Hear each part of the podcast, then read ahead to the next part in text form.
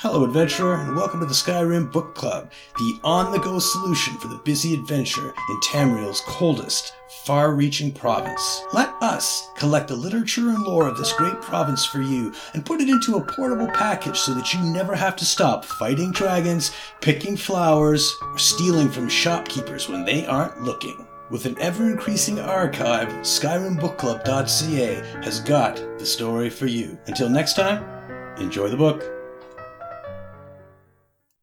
Letter to the High Priest by Disastrix Seldina, Eleven Rain's Hand, Second Era, 563.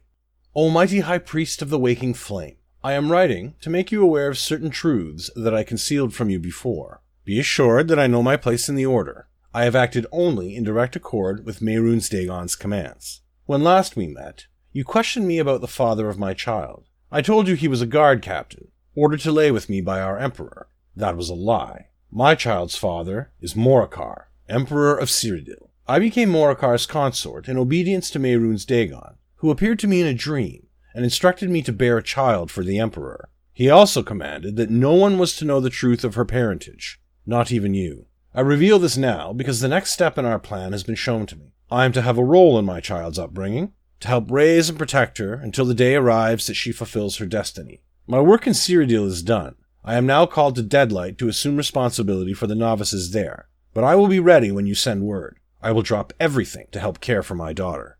In the name of Lord Dagon and the Longhouse Emperors, Disastrix Seldina.